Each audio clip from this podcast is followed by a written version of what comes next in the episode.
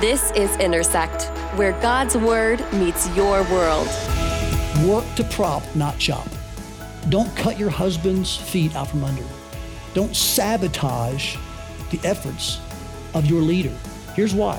You may think it feels good in the moment, but the weight he carries in that home and under God, if it falls, it will probably fall on you. And that won't feel very good. So I want to say to you work to prop, not chop.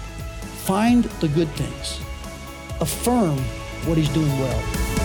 To get more content from First Family Church, visit firstfamily.church/resources.